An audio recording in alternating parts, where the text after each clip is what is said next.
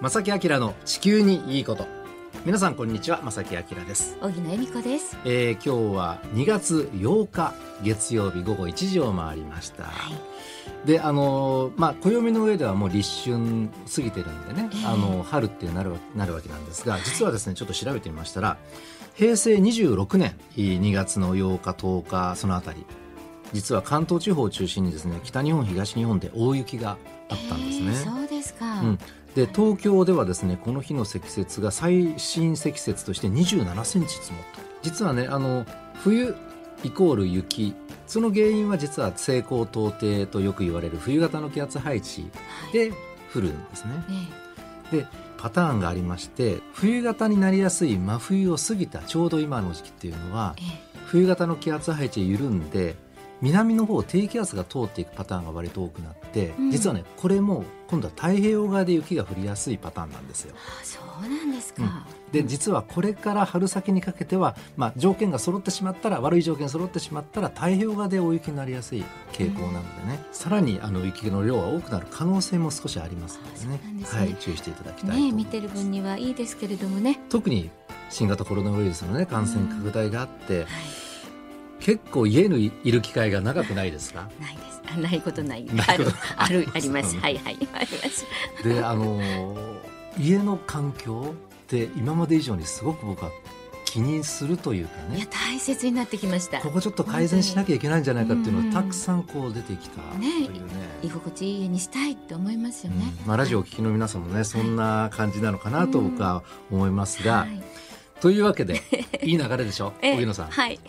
てもいい流れです。ということで今日実はですね、はい、このスタジオにゲストをお招きしております。そうなんです、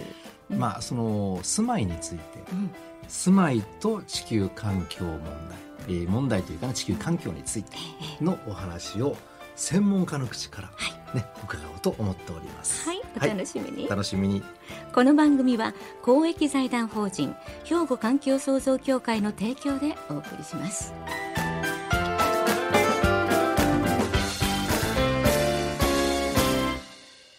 兵庫環境創造協会地球温暖化防止自然環境の保全再生子どもたちへの環境学習など皆様と共に身近な暮らしの中で地球環境を守るための取り組みを進めています。人と自然が共に生きる21世紀の豊かな環境づくりを兵庫環境創造協会。えさて今日のテーマはですね、はい、環境に優しい住まいづくり、はいということになっております。そうなんですね。はい、そして素敵なゲストにお越しいただいております。はい、積水ハウス株式会社環境推進部温暖化防止推進室より、まあ、なんとですねこの通り環境省に登録されている、まあ、IPCC リポートコミュニケーターと聞いたことのある方もいらっしゃるかもしれませんが地球温暖化防止コミュニケーターの福田和幸さんにお越しいただいてます。こんにちは。こんにちは。はい、こんにちは。はじめまして福田です。よろしくお願いいたします。よろしくお願いいたします。よろしくお願いします。わざわざスタジオまで。いえいえ、とんでもないでで、今日はその住まいをね、えー、についてのお話なんですが、はい、あの福田さんねまずお伺いしたいのは、はい、あの積水ハウスさんでは、えー、環境に優しい住まいづくりについて今どのような取り組みをですね、まあ、ざっくりとどのような取り組みをされているのかお話しいただけますでしょうか、はい、えー、積水ハウスとしていわゆるエコハウスとして、えー、発表したのはですねこれ皆さんご存知かと思いますけれども第二次オイルショック1970年代後半ですね、はい、まあ、その直後に、えー、1982年になるんですけどいわゆる高断熱高気密、うん、通風最高そして太陽熱利用。あまあ、そういったものを組み合わせたパッシブソーラーハウスという省エネ住宅を発表したのが実は初めなんです。まあ、多分社会でもですねエネルギー問題っていうのはこの頃は省エネっていうそういう取り捉え方ですね。その頃はあの地球温暖化っていう言葉自体がそんなに、なかったですね。ねはい。まあエネルギーと省エネってことですね。はい。でその時に私ども、えー、住まいづくりについて、えー、一番ヒントにしたのはですね、うん、そもそもこの伝統的な日本の民家に見られるようにこう四季をめでながら自然と上手に折り合いをつける、まあ、これが日本人の暮らしですよね。はい、でこのえー、光とか風を上手に暮らしに生かすこの民家の知恵、うん、まあ、これをパッシブソーラーハウスの中に盛り込みました。なるほど、えー、でこの考え方は今でも住宅の設計に生かされてます。ただ断熱技術とかですね、やはりエネルギーの消費増加についてはこれは日本の民家では対応できません。うん、え。ー、隙間風多いし、そうですね。まあここはやはり新しい技術で解決すべきだということで、うん、えー、積水ハウスでもそれ以降ですね、このエコ住宅の要素技術、まあこの開発に力を入れて、えー、いろいろと商品モデルを通して省エネと快適性の両立っていうそういうテーマで提案してきました。でそして2000年直前ですね、うん、まあ、それまで異常気象という言葉が出てきましたけど、うん、えー、この頃から地球温暖化という言葉に変わりました、うん、まあ、そして1997年には国連においてこの京都議定書というのが締結されたわけです、はい、まあ、この頃からいろんなものが厳しくなってきます、はい、当社でもですねこの翌年の1998年にえー、環境推進部っていうのが発足されましてでこの経営にも環境対策というのが強く反映され始まりました。そうなんですね。で私ども2009年ですね、まあ、今から12年前になりますが、はい、あ脱炭素社会と言われる2050年までを見据えたあそういったビジョンを発表しまして、うん、えー、この頃からいわゆる省エネ住宅総エネ住宅、まあ、それを加速させました。うんまあ、当初はですね、えー、暮らしから排出される CO2 を50%以上削減できるような、まあ、省エネ性能と総エネ性能を標準仕様にしました。うん、でさらに直近では2013年以降ですね、うん、これをゼッチゼロエネルギーハウス基準、まあ、これをクリアする仕様を標準仕様として今に至っております。そうなんですよ、ね、僕もちょっとね、はい、ちょっとだけ調べたんですが、はい、ZEH とかけてこれ ZEH と言ってですね、はい、ネットゼロエネルギーハウス、はい、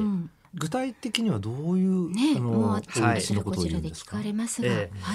ゼロエネルギーハウス。この頭文字ですね、はい、から ZEH と呼ばれてるんですけれども、うん。まあ、いわゆる省エネ技術と総エネ技術を組み合わせた、まあ、最新のエコ住宅、うん、えー、これ高断熱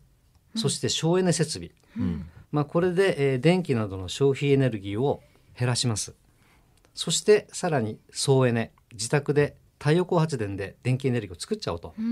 総エネの層は想像するとそうですね。そうですね。作るっていうことですね。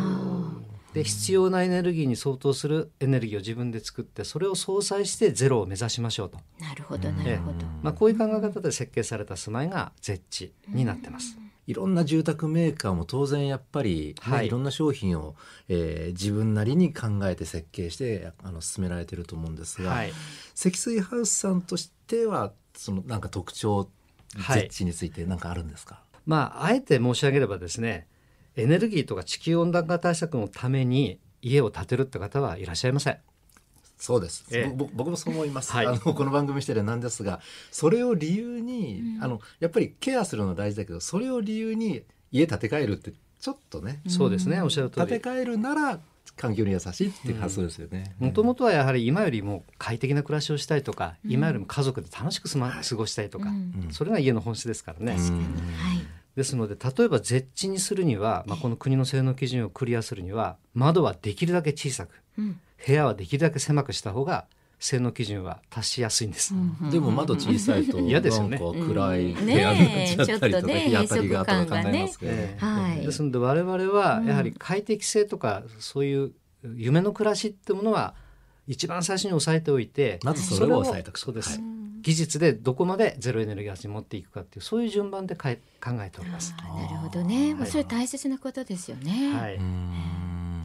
さて、あの、ここで福田さん一曲ね、お届けしますが、後半はですね、実際にお客さんがどのような要望があるのか、はい。ね、どのようにして、その、自分が住みたい住宅をこう理想に近づけて実現させていくのか、はい。というお話をね、していただければと、というふうに思います。では、ここで一曲お届けします。はい、ブルース・スプリングスティーンで、 Letter to You。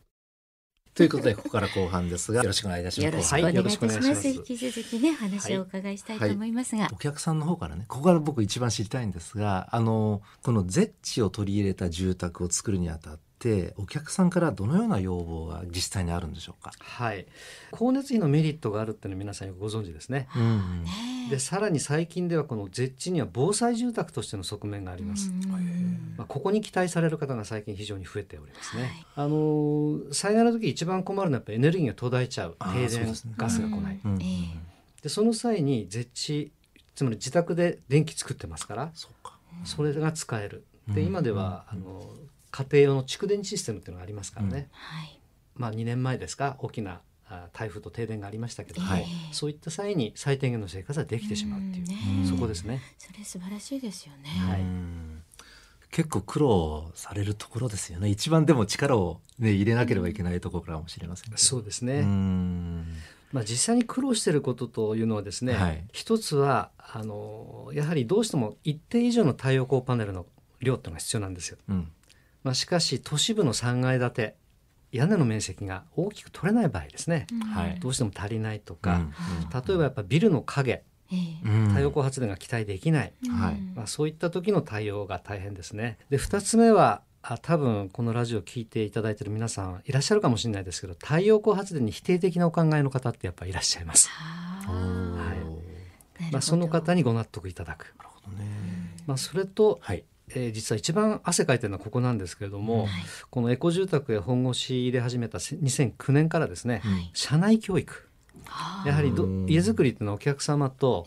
担当営業がいろんなリレーションをね、はい。お話しながらするんですが、ここで知識がないとお勧めできません。あうん。あ、それはね、大変ですよね。い。ろんなこと聞かれて、お答えね、いうただかないと、ん？って思いますもんね。で社員がやっぱり腹の中で ええ。必要だと思ってないとうん。お客さんに絶対伝わらないですからね、まあ、意識というかやっぱり暮らしとはい。エネルギーってものが実は密接な関係にあるってことをうん皆さん見てはいるんですよ。それを意識させるってことですね。ねえ。あのもう一つねこれあのなかなか福田さんお答えしづらいかなと思うんですがもうリスナーの皆さんに代わりましてお聞きしますが基本的にその環境に優しい住まいづくりって考えたらねちょっとやっぱり普通の住宅よりもあのコストかかっちゃうんじゃないかと値段高いんじゃないかとはい、いうイメージがどうしてもついて回るので例えば太陽光パネル普通の屋根と太陽光パネル付きだったら当然ねそっちの方が高価な気もしますし、ねはい。その点はですねその僕らはそのこれから家を建てようか、まあ、そういう方々にとったらどういうふうに考えたらよろしいんですか僕はい。これ確かに昔の住宅に比べると建築コストは上がります。うん。ただ一方で省エネ性能が劣ってる古い家に住んでると光熱費が多くかかるってこともこれ皆さんご存知だと思うんですけどねね。ランニングコストが変わってくるおっしゃる通りですねすよね。まあ、例えば東日本大震災以降は電気料金も2割以上高くなってるとか、まあ、今コロナ禍で在宅時間が増えて、うん。えー電気の検診票請求書を見て驚くって方もね 結構いらっしゃると思います。普。段ほとんどこうやってゴミのように扱ってたその 請求そうでですすねねパッて見ると、うん。えーって思い僕も思いそます。こなんです。この光熱費が驚くほど安くなるっていうのが絶地の特徴なんです。本当に驚くほどと言っていいんですよね？そうですね。あ、そこをちょっと知りたかったです。はい。まあ、これはあの今まで住んでいた家の大きさとか家族構成とか、はい。まあ、もしくは地域とか比較する基準によるんですけれども、うん。まあ、当初10年間はおおむね年間で20万円ぐらい削減できる、年間20万ぐらい、はい。これはまあ、これは現在の一つの目安ですね。大。きいですよ。お2年で40万ですよ。そうです、3年で60万。はい。要するに住まいって一旦建てたら、ええ。もうまあ10年いや長くもっとそんな。もっと過ぎますでしょ、ねそうやえって考えたら結構元取れるどれそうですよ。結構あるかなこれ大きいですよね。まあ、元を取るために家を建てるってわけじゃないんですけれどもあの 投資費用は回収できると考えていただいて、そこですよね、はい。それでも大切なことだし、うん、これからのね、住宅事情にとっては必要なことだと思います。はい。はい。まあ、実際に嘘だろうと思われるかもしれませんけど、ええ。えーこれ積雪の絶地にお住まいの方にアンケートを取りました、はい、まあ、そしたら実際の光熱費も含めた満足度うん。これ97%、こおすごい。私もあの驚きましたけれども、あ、そうですか。はい、それは。やっぱりや住んでいる間に別になんだろうな環境に優しいことをしてるっていう意識をずっと持ちながら住むっていうのはうん。気持ちいいかな。おっしゃる通りですね、うん。気持ちよくもいいですよね。おっしゃいます、うん。なんか自分はいいことしてるんだ住んでるだけだけど。いやその通りです。いいことしてます。いいですよね。で。すよね。それいい。かつては日本の住宅って27年ぐらいで建て替えられたと言われてますけど、うん7年はまあ、今では耐震性とか耐久性が上がって、はい。メンテナンスさえしっかり行えば、はい。50年100年っていうのも夢じゃない、そう考えた時にやはりランニングコスト、はい、まあ、これは大切なポイントじゃないかなと思いますし、まあ、今あの建築費の一部を補助金としてですね、はい、国や自治体から受けられる制度もありますので、それもちょっと知りたい、ね、これもお勧めしています、それしっかりとねその情報は持っとかないと本当損だから、ね、はいと思います。はい。あの積水ハウスさんのねホームページを拝見してたらですね、サスティナビリティリポート2020というのが、まあ発表されていてあの、まあ、SDGs というねあの皆さんご存知かと思います。その流れを全て含んだ形のリポートなんですが、うんはい、この説明を簡単にお願いできますか、はい、まあ、いわばこの冊子はですね、うん、当社が何を目的に事業しているのか、うん、そしてその目的を実現するために何をしているのかっていうことを知っていただくためのものなんですけれども、はい、まあ、今ではですねこの世界的な動きなんですけども世界の投資家や企業評価機関、まあ、がこういったものを物差しにして企業を評価します。なるほど。ですから若干あの表現が難しいかもしれませんけれども、うん、その国際基準に合わせるためなんで、えー、やむを得ないんですけども、うん、あの正木さんご指摘のような国連の SDGs への対応とか、はい、今では ESG 経営、うん、環境と社会とガバナンスですね、はい、はい、まあ、こういったことを具体的に情報公開をしているまあ、その冊子になります。これを見るとですね大体世の中の何でしょうね、えー、まあ住環境についての考え方っていうのはなんとなく分かるものになってる僕は思うので、ありがとうございます。あの一回見ていただければいいかなと思います。いただきたいと思います。最後にですね、あの私たちができる普段の生活で取り入れるべき環境への優しい取り組み方法。はい。これをぜひなんかご提案いただけますか？はい、あの難しいことじゃないとまず考えていただきたいんですけど、はい、例えば日本人四季を取り入れて自然をめでる、うん、自然と共生することは豊かな暮らしだっていう価値観がありますね。はい、これはとても大切なポイントだと思います。うん、なるほど。で同じように物を大切にする、うん、いわゆるもったいないという価値観ですね。これは日本独特のね表現です。はい、これも資源循環という意味では非常に環境に優しい。はい、ただし一方で我慢を美徳とするっていう価値観がありますけど、ありますね。確かに。これは省エネや環境を変えるとどうでしょうかね。やはり我慢の省エネって絶対長続きしないといけない確かにおっしゃる通りですね、ですから例えば古くなった家庭製品、まだもったいないかもしれませんけれども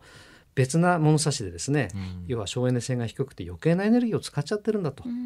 早めに買い替える。少し高くてもですね、省エネ性に優れた機器を選ぶ方が結果としてはこれ我慢から解放されたり、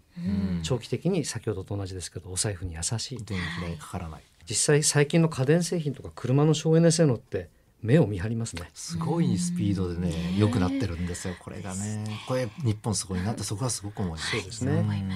まあそれと最近期待しているのはですね今では耐久消費財とか食品に至るまで、はい。あの消費者の判断を助けるような情報提供とか環境表示されるようになりましたね。うんえー、これはエシニカル消費とも呼ばれますけども、うんはい、安いとかお得っていうことじゃない、うん、新しい物差しで普段のお買い物とか毎日の暮らしに取り入れることそれも大切かなと思います。物を選ぶ時の尺度をやっぱり変えなければいけない時代なんですよね。はい、ね。それはもちろん住宅にも当てはまると。あの積水ハウスさんではこの地球温暖化防止に向けたその今後の取り組みとか具体的な計画っていうのはもちろん終わりだと思うんですがそのあたりはどうでしょうか、はい、はい、これまずはですね、うん、これ日本の世帯の45%を占めているのは実は集合住宅55%が戸建て住宅なんですけどね。いわゆる賃貸アパートや分譲マンションでのこの絶地普及、はい、まあ、これを加速させていくっていうのがこれ直近の目標です。なるほど。また自社で消費するエネルギーですね、まあ、この全てを再生可能エネルギーで賄おうというこれ RE100 国際イニシアチブなんですけどこれに加盟してます。うんでこの実現をですね当初2040年という目標にしてましたけどこれ前倒しで2030年頃までには達成できそうだなという、うん、まあ、これは積雪のオーナー様の屋根に乗っかってる太陽光これを買い取るということなんですね。はい、なるほどね。で最後になりますけれども、はい、この温暖化防止とかゼロエネルギーハウスっていうのはどうしても窮屈な話になりがちですけれども、本来住まいづくりっていうのはこれワクワク楽しいことで、うんうんうんこの目的はですねやはり我が家を世界一幸せな場所にしましょうと、まあ、そういう気持ちで家づくりをする、まあ、これがあの今後の取り組みの実は一番大きなテーマにはなってます。なるほど。素敵な言葉ですね今日のこのね 放送を聞きの皆さん、あのちょっと頑張って家ね古いし エアコンも古いしいっそのことみたいな。ねねえ、今こういうあの家づくり住まいづくりになっているということを今日ね詳しくお聞きいただきました、はい、えー、もう時間になります。福田さん今日はどうもありがとうございました。こちらこそありがとうございました。本日のお客様は積水ハウス株式会社環境推進部温暖化防止推進室より環境省に登録されています。地球温暖化防止コミュニケーターの福田和幸さんをお招きしました。ありがとうございました。はいありがとうございました。兵庫環境創造協会地球温暖化防止自然環境の保全再生子どもたちへの環境学習など皆様と共に身近な暮らしの中で地球環境を守るための取り組みを進めています。人と自然が共に生きる21世紀の豊かな環境づくりを兵庫環境創造協会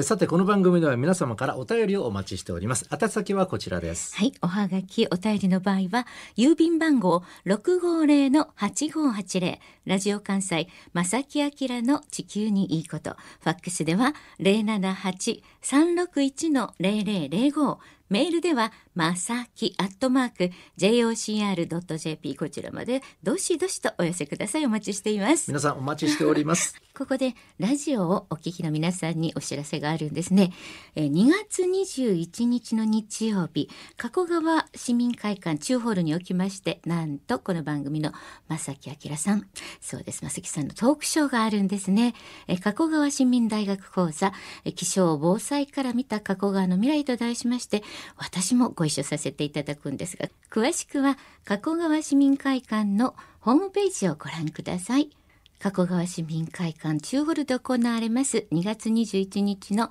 正木明さんのトークショーのご紹介でした。ということで、正木明の地球にいいことは今日はこの辺でお別れいたします。ご案内は正木明と荻野恵美子でした。それではまた来週。さよなら。この番組は公益財団法人兵庫環境創造協会の提供でお送りしました。